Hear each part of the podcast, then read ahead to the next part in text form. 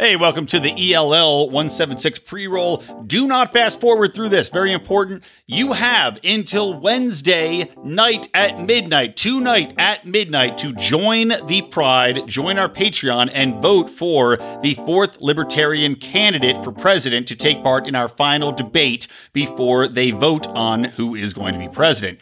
We have, uh, different criteria we've used to select Jacob Hornberger, Vermin Supreme, and Justin Amash as three of the candidates. We're looking for the fourth. So if you support someone and you want to see them in the debate, now is your chance to join as little as $5 a month. We're letting our Pride supporters choose this candidate.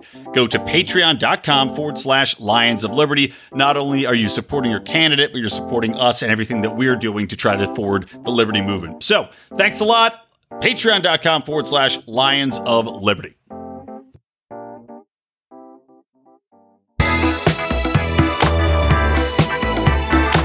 Welcome to Electric Liberty Land here on the Lions of Liberty podcast, your weekly shot of culture, comedy, and liberty with your host, Brian McWilliams.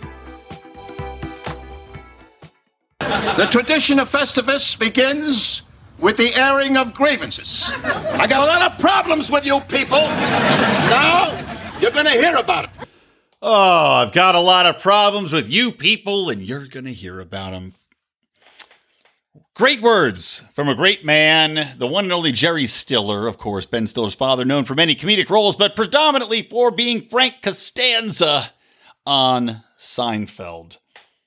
Now, naturally, that was Jerry Stiller in his role talking about Festivus, which is a made up holiday instead of Christmas that the Costanzas celebrated, which involved wrestling involved a metal pole that sat in the middle of the room, and of course, most importantly, the airing of grievances, which inspired, I would say, in no small way, me to start this show. Because, god damn it, I have a lot of problems with you people, and I do want to tell you about them. But of course, it not only inspired me, but it also inspired Senator Rand Paul, who every year around Christmas time does his own airing of grievances in the Festivus style, highlighting government waste, government overreach, government uh, atrocities. Well, I can't even say atrocities. Most of these are not atrocities, but they do tend to be uh, over expenditures and more ridiculous items and things that he has problems with. And damn it, we all should have problems with.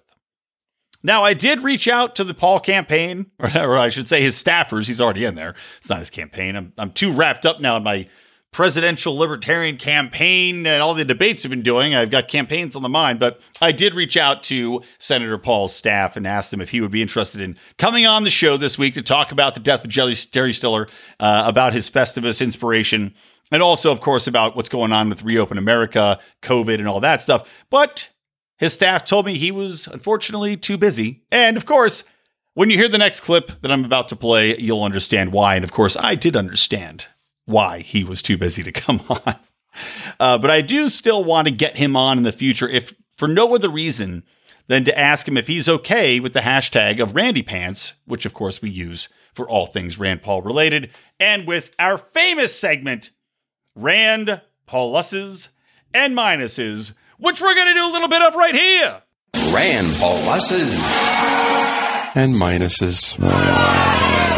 Rand Paul had a face off, a showdown, a kerfuffle with Dr. Fauci, a man who, to me, is synonymous with fucking absolute incompetence. During our little email chain back and forth today with the Lions of Liberty, of course, Howie Snowden's on that, who puts together all of our news links, which is where I get the content for Electric Liberty Land every weekend, which you can get aboard for uh, if you join at the $15 level. You are on, or $15 and up, you are, uh, are on our email list and you get all these news links as well. They're probably about a hundred he sends through every day in a magical manner. I don't even know how he does it. But Dr. Fauci was in there testifying, and Rand Paul was in there giving him a good grilling. And uh, Howie pointed out, though, that this man is being looked upon as some expert. They look back at his time during the 80s as some sort of time to, to really, you know, applaud the man for the way in which he dealt with the AIDS crisis. Meanwhile, Fauci was pushing, pushing through a drug which was actually more deadly than the virus itself. He also scared women and children, uh, including myself, by pretending that the AIDS epidemic was so much more severe than it was, which we all know to be a complete farce now, a complete falsity, in that it actually affected under 1% of the population, predominantly gay men, predominantly African Americans, and was pretty much something that the average human being did not really have to worry too much about. Unless you had certain specific behaviors, then maybe you'd be in danger. Maybe if you're a needle sharing drug user, maybe then. Unless you're, you know, unprotected uh, gay sex, maybe then. But for the most part, did not really predominantly have to worry about it.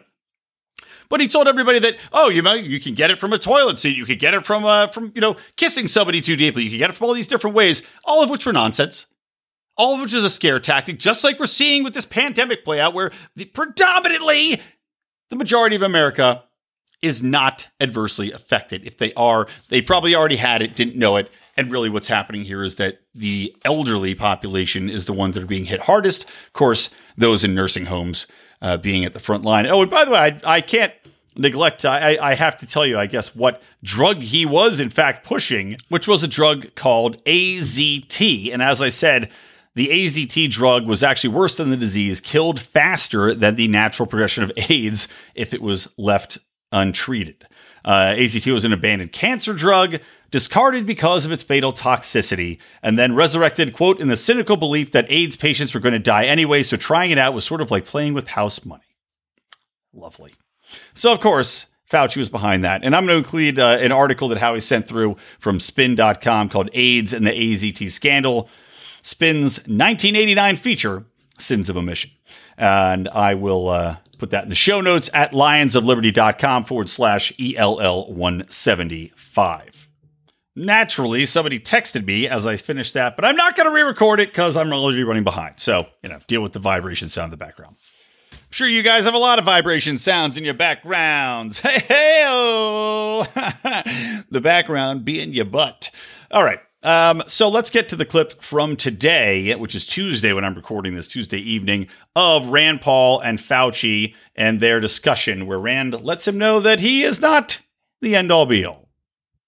And I think the one size fits all that we're going to have a national strategy and nobody's going to go to school is kind of ridiculous. We really ought to be doing it school district by school district. And the power needs to be dispersed because people make wrong predictions. So I think we ought to have a, a little bit of humility in, in our uh, belief that we know what's best for the economy. And as much as I respect you, Dr. Fauci, I don't think you're the end all. I don't think you're the one person that gets to make a decision. We can listen to your advice, but there are people on the other side saying there's not going to be a surge and that we can safely open the economy. And the facts will t- bear this out.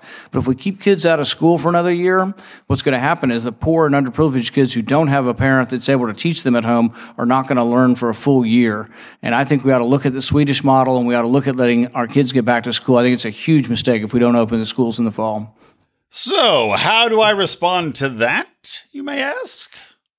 Well, with a plus. Yes, good job, Rand. He is not the end all be all. A man who has a spotty track history that's been glanced over and polished to a shiny sheen by the media and other imbeciles out there. Imbeciles, I said that like Sean Connery. Imbeciles. Do you expect me to take your word, Dr. Fauci?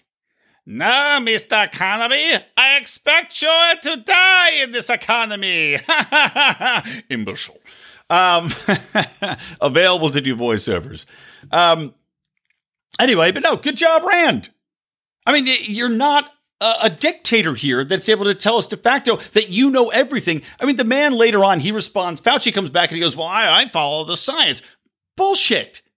You followed horrible recommendations from Bill Gates's uh, institutions that were funded by his money, and of course he's the one making all the vaccines, so he has incentive to push these horrible numbers out. These, so you trusted these overinflated numbers that were not solid science. You're trusting social distancing, which, by the way, is not a tried and true science in any way. It's not even. I mean, we can't even find any real data to back up the fact that it even works or that it's accomplished anything.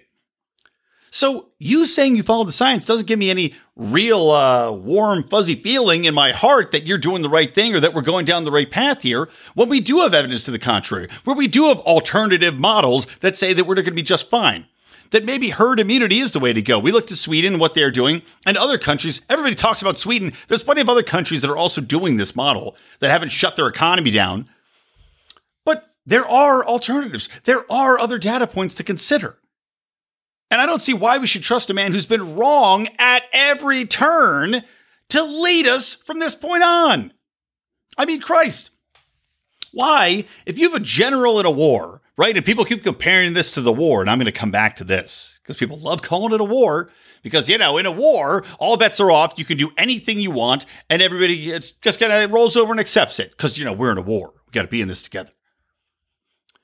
But in a war, if a general loses every single battle and sacrifices all his troops making wrong decisions, do you leave that general in charge?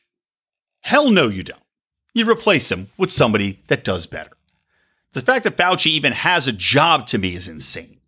Like Ron Paul said, he should have been fired and replaced about yeah, a month ago, two months ago, pretty much right after this thing began. But apart from that, I, have been having a conversation, right? Because LA County, which can, you know, living here is challenging.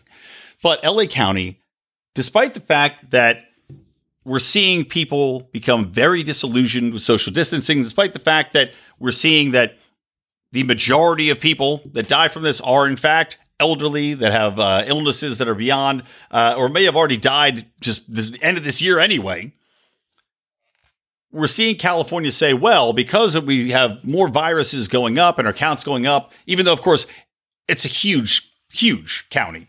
And you would logically think that things are going to keep spreading. And again, we're, we're social distancing. We've been doing it for months now, right? We've been in lockdown mode. We're social distancing, all this shit. We've taken all these steps and it's still spreading. So doesn't it make you think that social distancing isn't working? But no, of course, LA County decides three more months of lockdown Never mind, by the way, that the city's broke. Never mind that California's broke. Never mind that the federal government is going to have to bail out California and Los Angeles and everybody else when this is done because they're forcing the economy to shutter. And California, of course, is like the world's third largest economy. The state is the world's third largest economy, which can't support itself during this. Lovely. But I'm arguing because I post on Twitter. I'm like, you know what? I post on Twitter, I post on my Facebook page. On my Facebook page, I've got a lot of Liberty people. And by the way, if you are a Liberty person, I will accept almost all of friend requests, at least for now, until I reach a point where it's going to become too many. Then I might start purging people down. So people I actually know in real life are my friends on Facebook. But if you're going to add me as a friend, I welcome you to do it. Know for a fact, if you don't already have quite a few people in the Liberty movement as friends, I'm not going to accept it. If you only have two people, I'm not going to do it. I'm glad you know who I am. I'm glad you listened to the show. I'm glad you ha- found me some way, but I got to save those slots. Not to not to be all important, but Facebook does put a limit on how many friends you can have, and I'm kind of getting very cognizant of that. So just know I can't be your first. I can't be your Liberty uh, cherry popper, guys. Well, listen to me. I can do it, but not on Facebook. So anyway, I got a lot of people that are Liberty focused on there, but I also have a lot of assholes who are just people from back in the day. Uh, and some, not all these people are assholes. Some of them are still good friends of mine that just have a different understanding of the world. But there are some people that are legitimate left brainwashed dipshits that I have a, hard time talking to because there's no reaching them. And the arguments they make are so profoundly fucking stupid that it just makes me angry to do it. And I don't have the time to argue with these people on Facebook in general. I don't have the time to do much. I'm too stretched thin as it is. I'll give you an example though. I'm not going to name names here, but I post to my Facebook. I say time for you know two words when I hear about this three month extension of the lockdown. I say two words: civil disobedience. Right?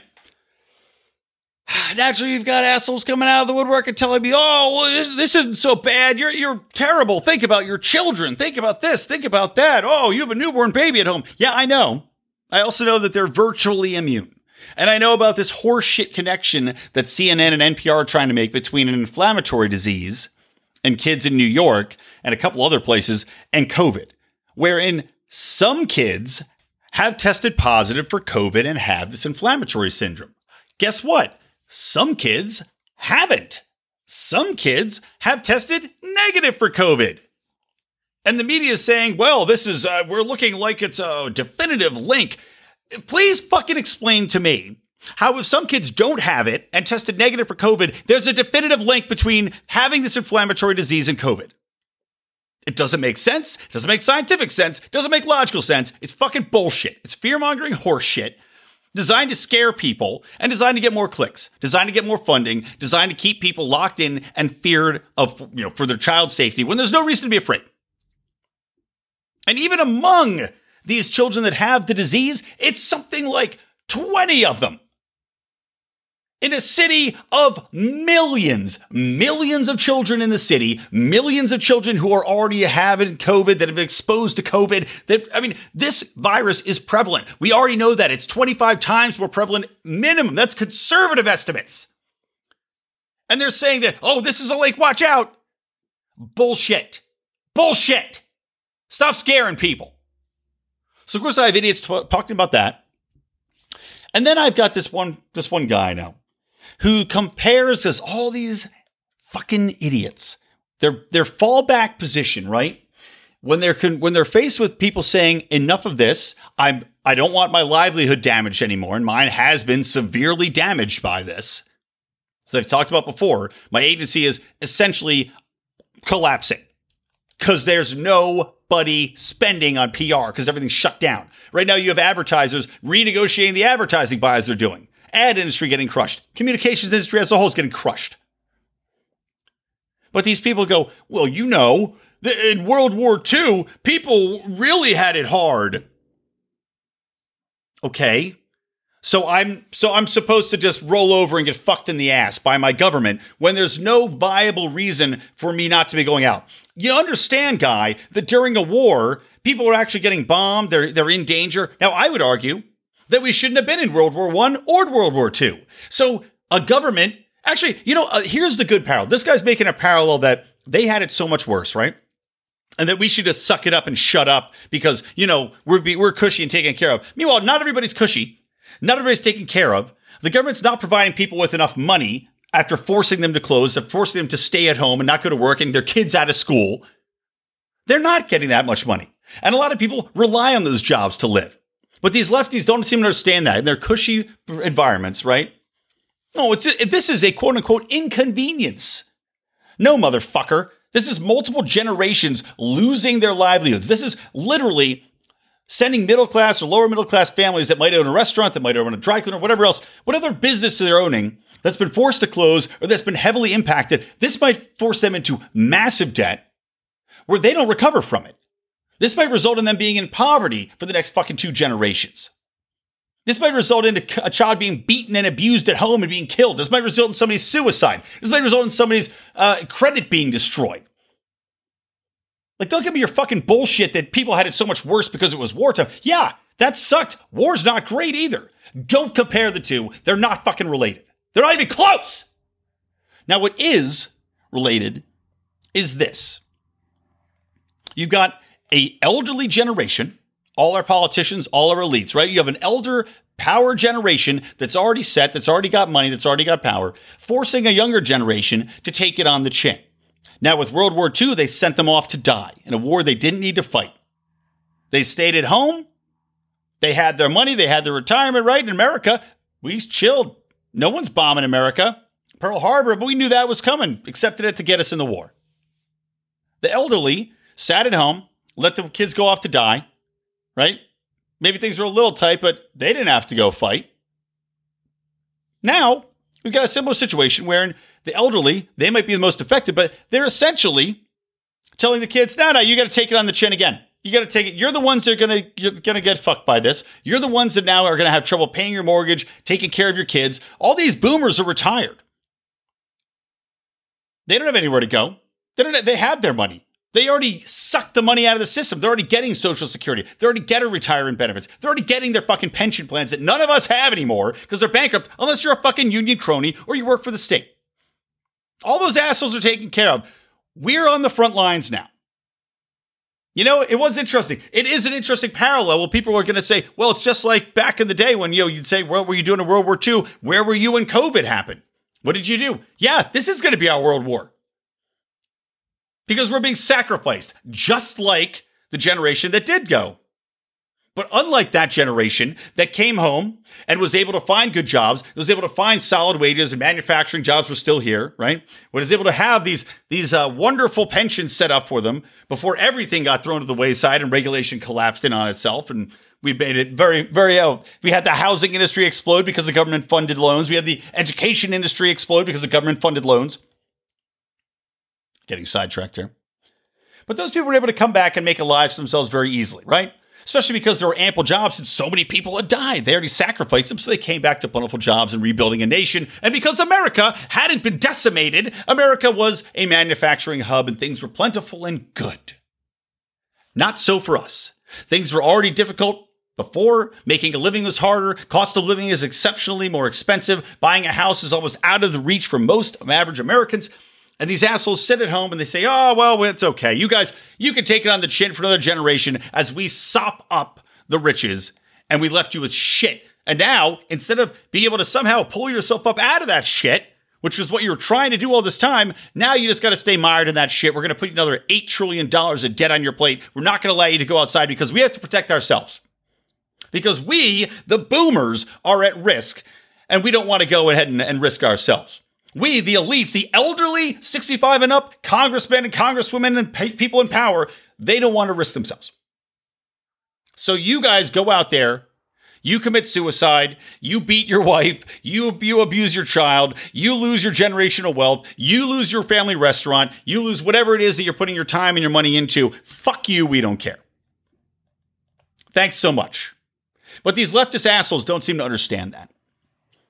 These assholes who are, who are so afraid, so believing in government and what they're being told, they just roll over and say, okay, yeah, well, you know, guys, don't complain so much. Sit on your couch, play video games, eat chips. Not everybody can do that. Not everybody's getting paid out to the point. Not everybody's cost of living is so cheap that we can afford to do that. Not everybody lives in a shitty town in a small apartment that doesn't have kids, doesn't have overhead, doesn't have a massive amount of, uh, of bills to pay, house renovations to pay for. So don't preach to me. So that's what I've been dealing with. All right. Uh, gotta rein it in a little bit here. Okay. Let's see. What do I want to talk about now? All right. Talked about the LA County. Oh, how about this? Elon Musk. Uh, Elon Musk, I can't say I'm a fan of his child's name. Interesting, a little bit stupid uh, you know, what is it? Exxon. I don't even know how to pronounce it. The A E X L A L Y something something rocket named after I don't know something or other something ridiculous.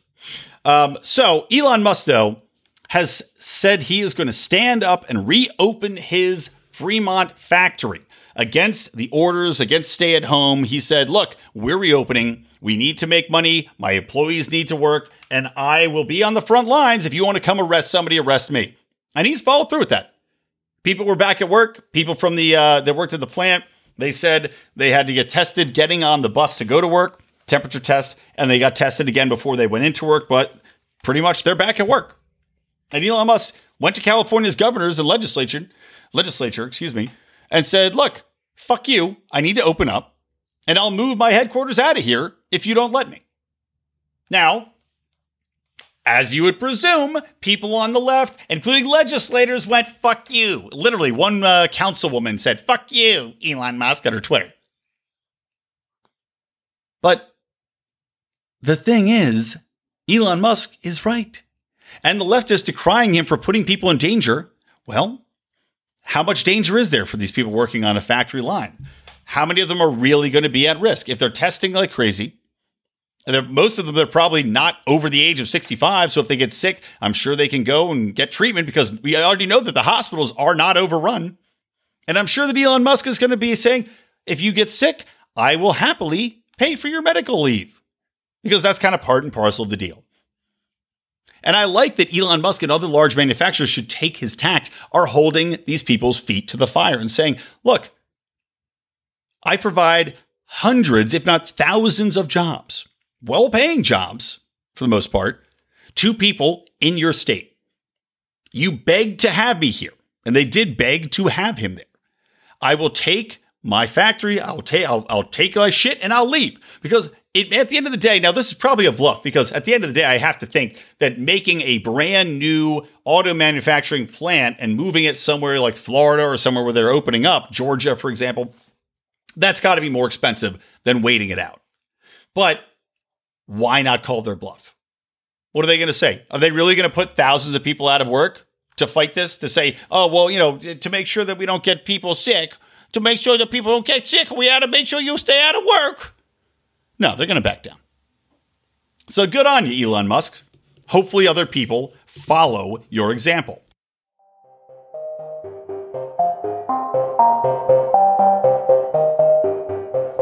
Let's uh, just take a quick pause here in the show so I can ask you a little something. Who do you love? What do you love? Are they people? Because I have a podcast to share with you. It is from a, uh, a longtime friend and Lions of Liberty fan, supporter on Patreon, a TV producer and a filmmaker who has a podcast called People We Love, the one and only Adam Choate. You guys have probably seen him active in our forum and also around, if you come to any of our events in Los Angeles, Adam is always a staple at those events. So, with the People We Love podcast, Adam, he's got to have these fun and loose conversations with people from all walks of life. Uh, a lot of the time, it's stand up comedians who you know talking stand up comics is great. That's why you guys tune into this show. Listen to me yipping and yapping. But he also talks about other people in the entertainment business in Los Angeles, where he resides. But what makes this more of a unique show is, uh, you know, not only do you hear fascinating, revealing stories about the lives and careers, but also Adam asks that each of his guests highlight someone that they love, someone who inspires and influenced them. So, you know, everybody's talking about things from their moms, their dads, their mentors, friends, comics they grow up, and other public figures who were inspirational. And even though it's mostly comedians, Adams also had on professional athletes, musicians, reformed ex convicts like our own John Odermatt, and even members of his own family. I'm sure those are labeled and you could probably avoid them, just like when I had my dad on this show. anyway, check it out at People We Love Podcast on Instagram and people we peoplewelovepodcast.com. Um, yeah, check them out. Subscribe everywhere iTunes, uh, Stitcher, all that good stuff. Check them out.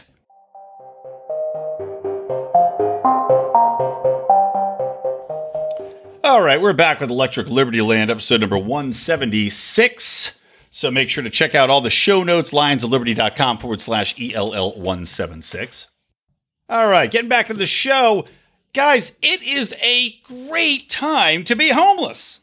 I know, you'd think that this COVID thing would have killed off a lot of the homeless. Some people said that would be a silver lining. I would not be so uncouth as to state something like that in public, only in private when drinking. Uh, but no, you'd think a lot of the homeless would be really dying off from this thing, but turns out that hasn't happened at all.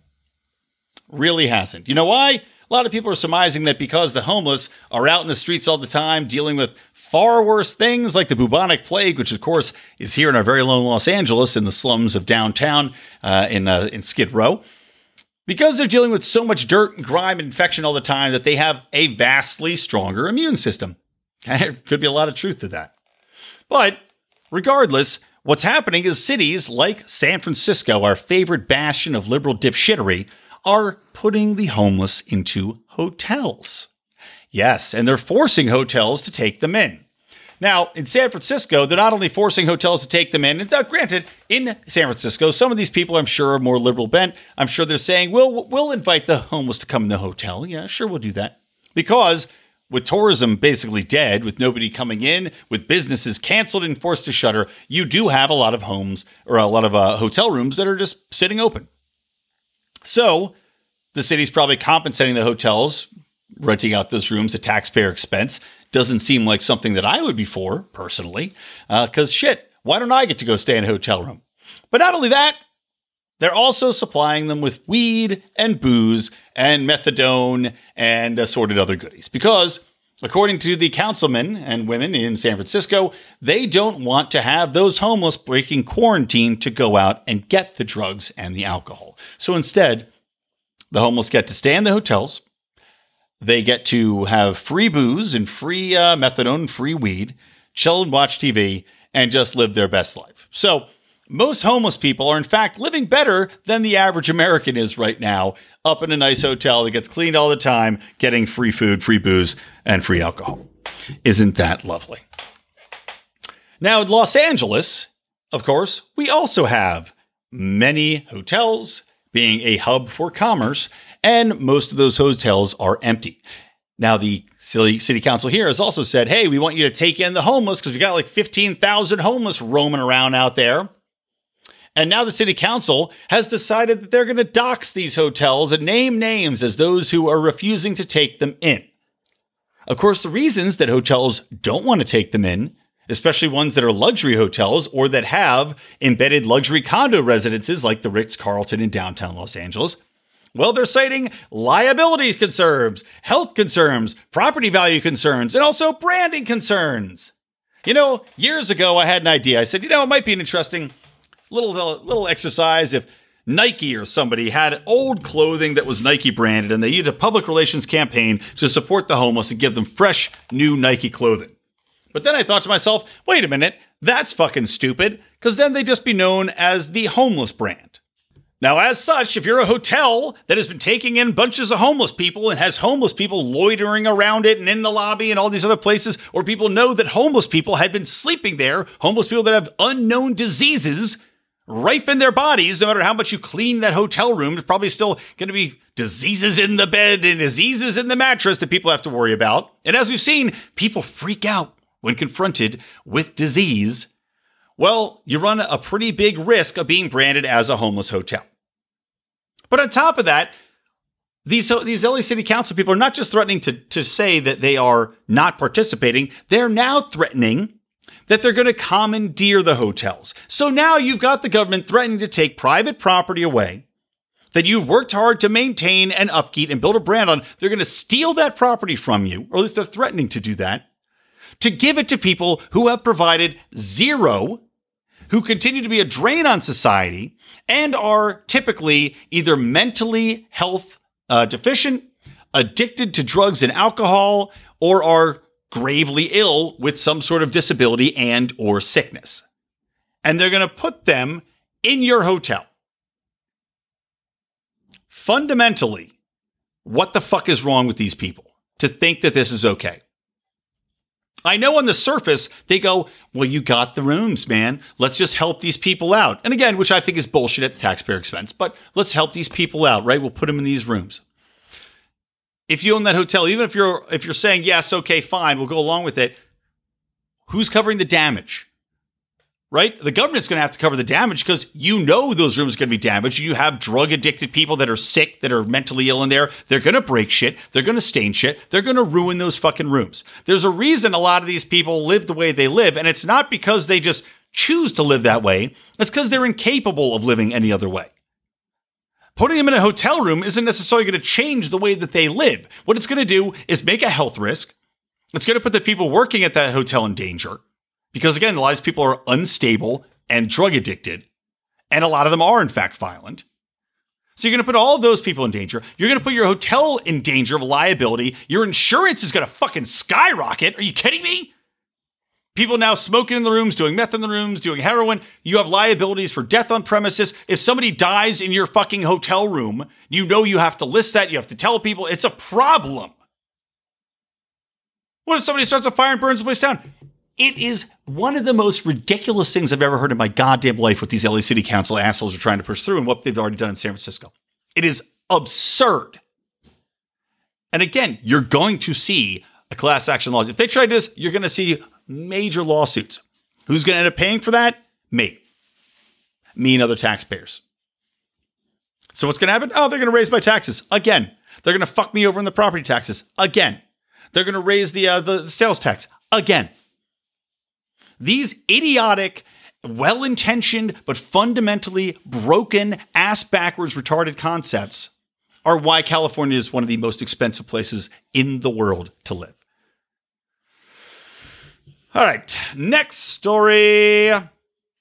This is uh, interesting. So, so Education Secretary Betsy DeVos finally has issued new Title IX rules to protect free speech due process uh, for accused students. Now, I've talked about this many times on the show before. How under the Obama regime, they essentially put forth rules that skirted any sort of fair hearing, any sort of uh, response by the accused to a fair trial, even in circumstances where people, I mean, literally, circumstances wherein the person accused of being raped or assaulted said, nope, this is voluntary, this is a consensual relationship. Male students were still kicked out. And what's you know extra ironic for these goddamn liberals is that or I should say progressives. I don't want to tamper, you know, uh, really cramp the good name of liberals in a classic sense. But these progressives that say that they care so much about minorities and black people, well, guess who got really fucked by this? Oh, yeah, black men. Black men who, in theory, are the people that would need to go to college more because they're, uh, over the course of history, less attendance in college from black males, or you know, black males would go to historic colleges in the in the South, but not so much over the course of the entire nation as far as college attendance. Well, those are the people that really got fucked by this, even more so than others. But it really knew no race, no class, no creed. Anybody was vulnerable to this because you could simply go in and accuse somebody of doing something, and there was a broad acceptance, as mandated by Obama in a Dear Colleague letter, to accept the accused as fact, or the accuser's word as fact. And it's uh, basically just to railroad this kid out, suspend them, kick them out of school, ruin their fucking life. And it happened a lot. Happened a lot. So thank God Betsy DeVos has issued some new rules that demand that there is due process, that people can speak, that they can defend themselves. They do have a right to to fight back against their accuser. I mean, Christ, Mattress Girl, this famous figure, Mattress Girl, turns out she was full of shit. What she did didn't happen. What she said happened didn't happen. They've got emails to show it. They've got text messages that were never looked at to show that this woman had still continued to talk to the man, still hung out with him, still wanted to hang out with them after this. You know, a scorned lover decides to take vengeance.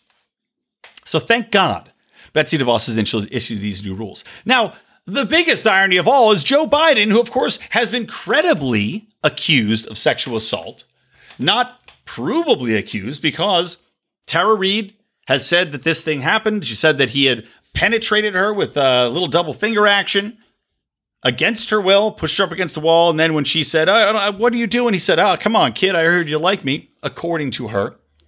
She told her mother, she told her brother, she told her friends at the time, told several people when this happened, filed a report, which we are not able to access because uh, Joe Biden had blocked it previously. I don't know if he's allowing it now. I haven't heard anything new on that front.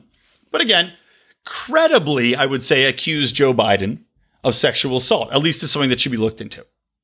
Joe Biden is fighting tooth and nail against the new sexual uh, misconduct changes to Title IX that do give due process to accused people. Of course, if Joe Biden was in college right now operating under his own rules, he would be fucking expelled. Now, you could argue somebody as stupid as Joe Biden probably should have been expelled from college when he was there. But regardless, the hypocrisy and the irony here is so thick. It's like a it's like a delicious sausage gravy on top of your biscuits in the morning. And everybody needs to take a big bite at this and realize how insane it is that the Democrats are defending this uh, defending this man while attacking Title IX provisions that don't say that women are wrong. They don't say the accuser shouldn't be believed. They simply say the person accused may defend themselves and that they have to be afforded a reasonable defense rather than simply having their, their protestations denied and ignored to virtue signal that we believe all women. All right. Uh, this is going to be a shorter episode, by the way. I got, I just, I'm, I'm busy this week. So let me wrap this up with a couple of quick things, and then I apologize. It's going to be a shorter episode, but uh, I'll make it up to you guys on the flip side. Um, how about Canada's new gun ban? Because one person using, by the way, an illegally purchased rifle that was already banned in Canada, mind you, got it through an illegal U.S. source that dealt it to him, and then went on a murdering rampage in Nova Scotia tragically killing several people. I think over 10 people actually died in this. So he went on a killing spree with an illegal gun, impersonated a police officer in a fake police car that he made, right? So all these things are super illegal. But jackass Justin Trudeau now has made a quote assault style firearms ban with uh, bans over 1500 models and variants of assault style firearms, right? In the wake of the shooting, which, of course, none of what he just enacted would have prevented from happening. Because this is what happens all the time with these moronic gun laws. They ban things that then would have been banned anyway, right? You would have gotten them illegally.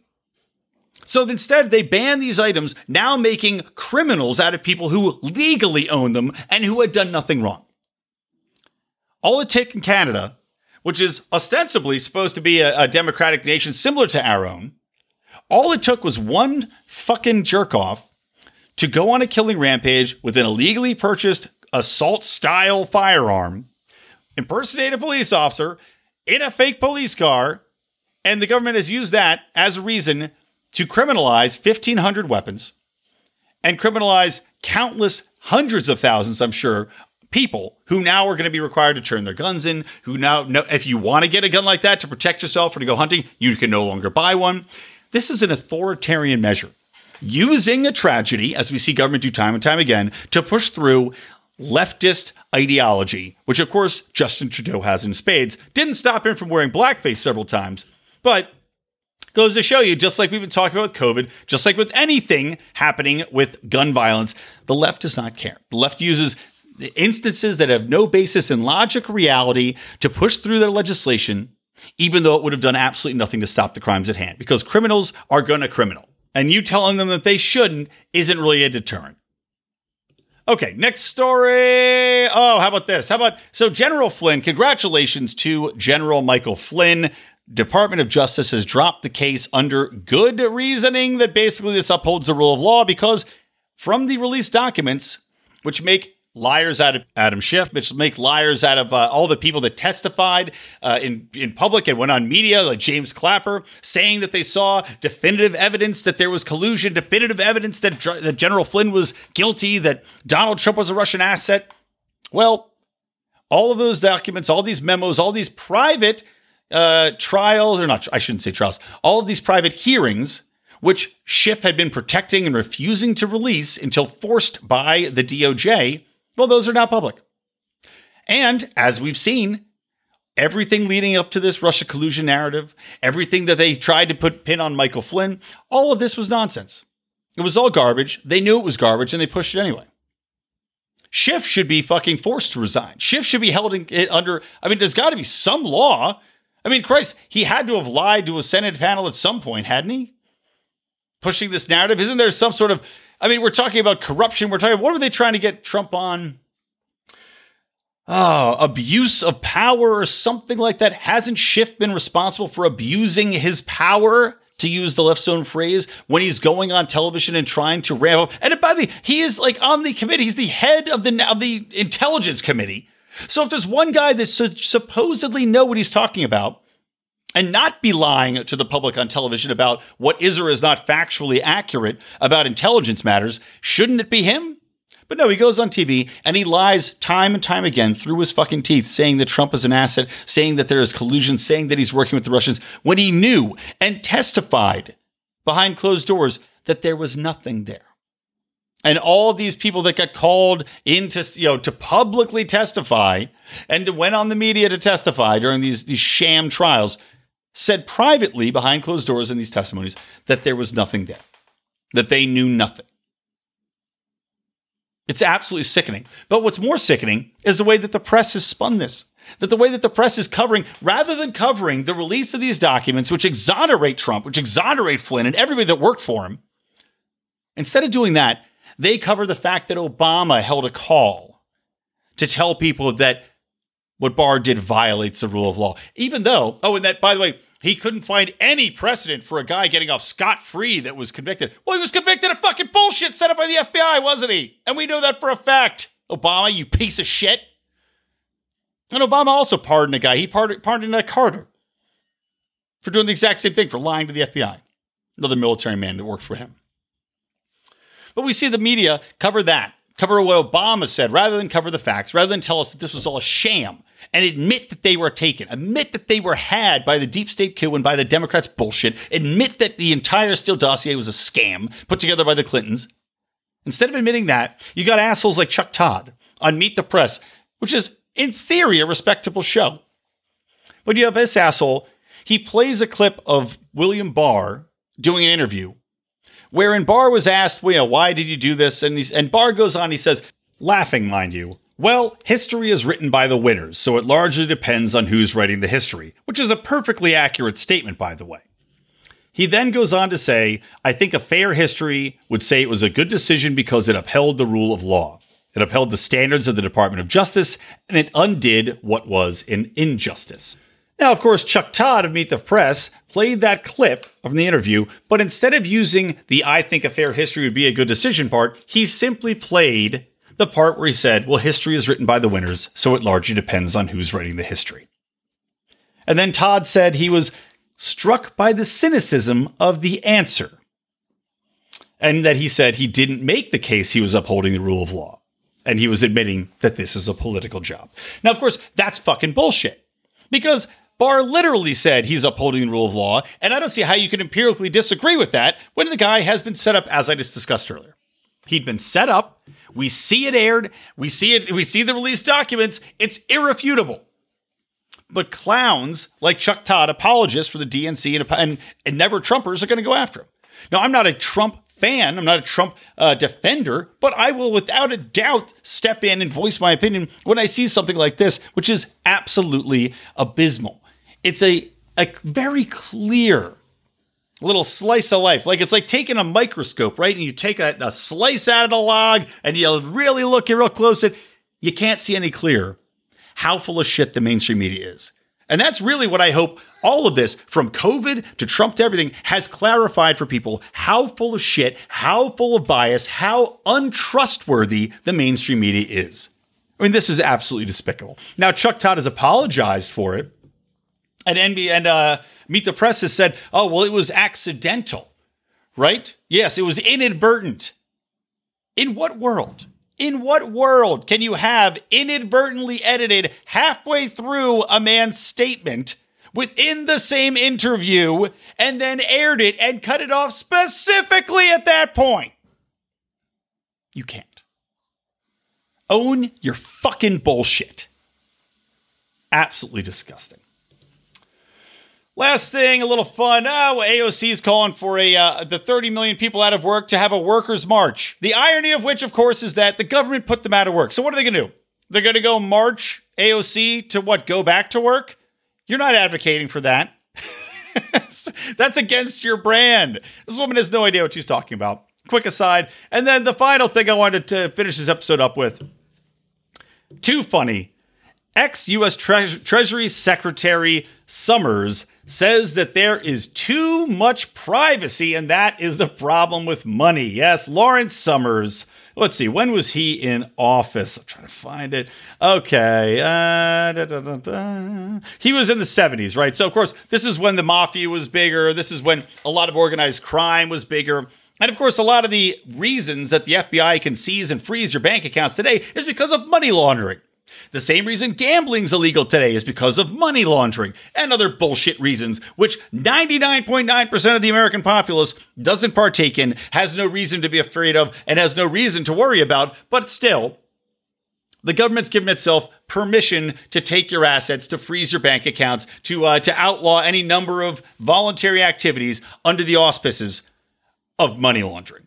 And of course, Lawrence Summers, jackass from years ago, decades past through the fog of time, has reemerged to criticize that paper money has too much privacy to it.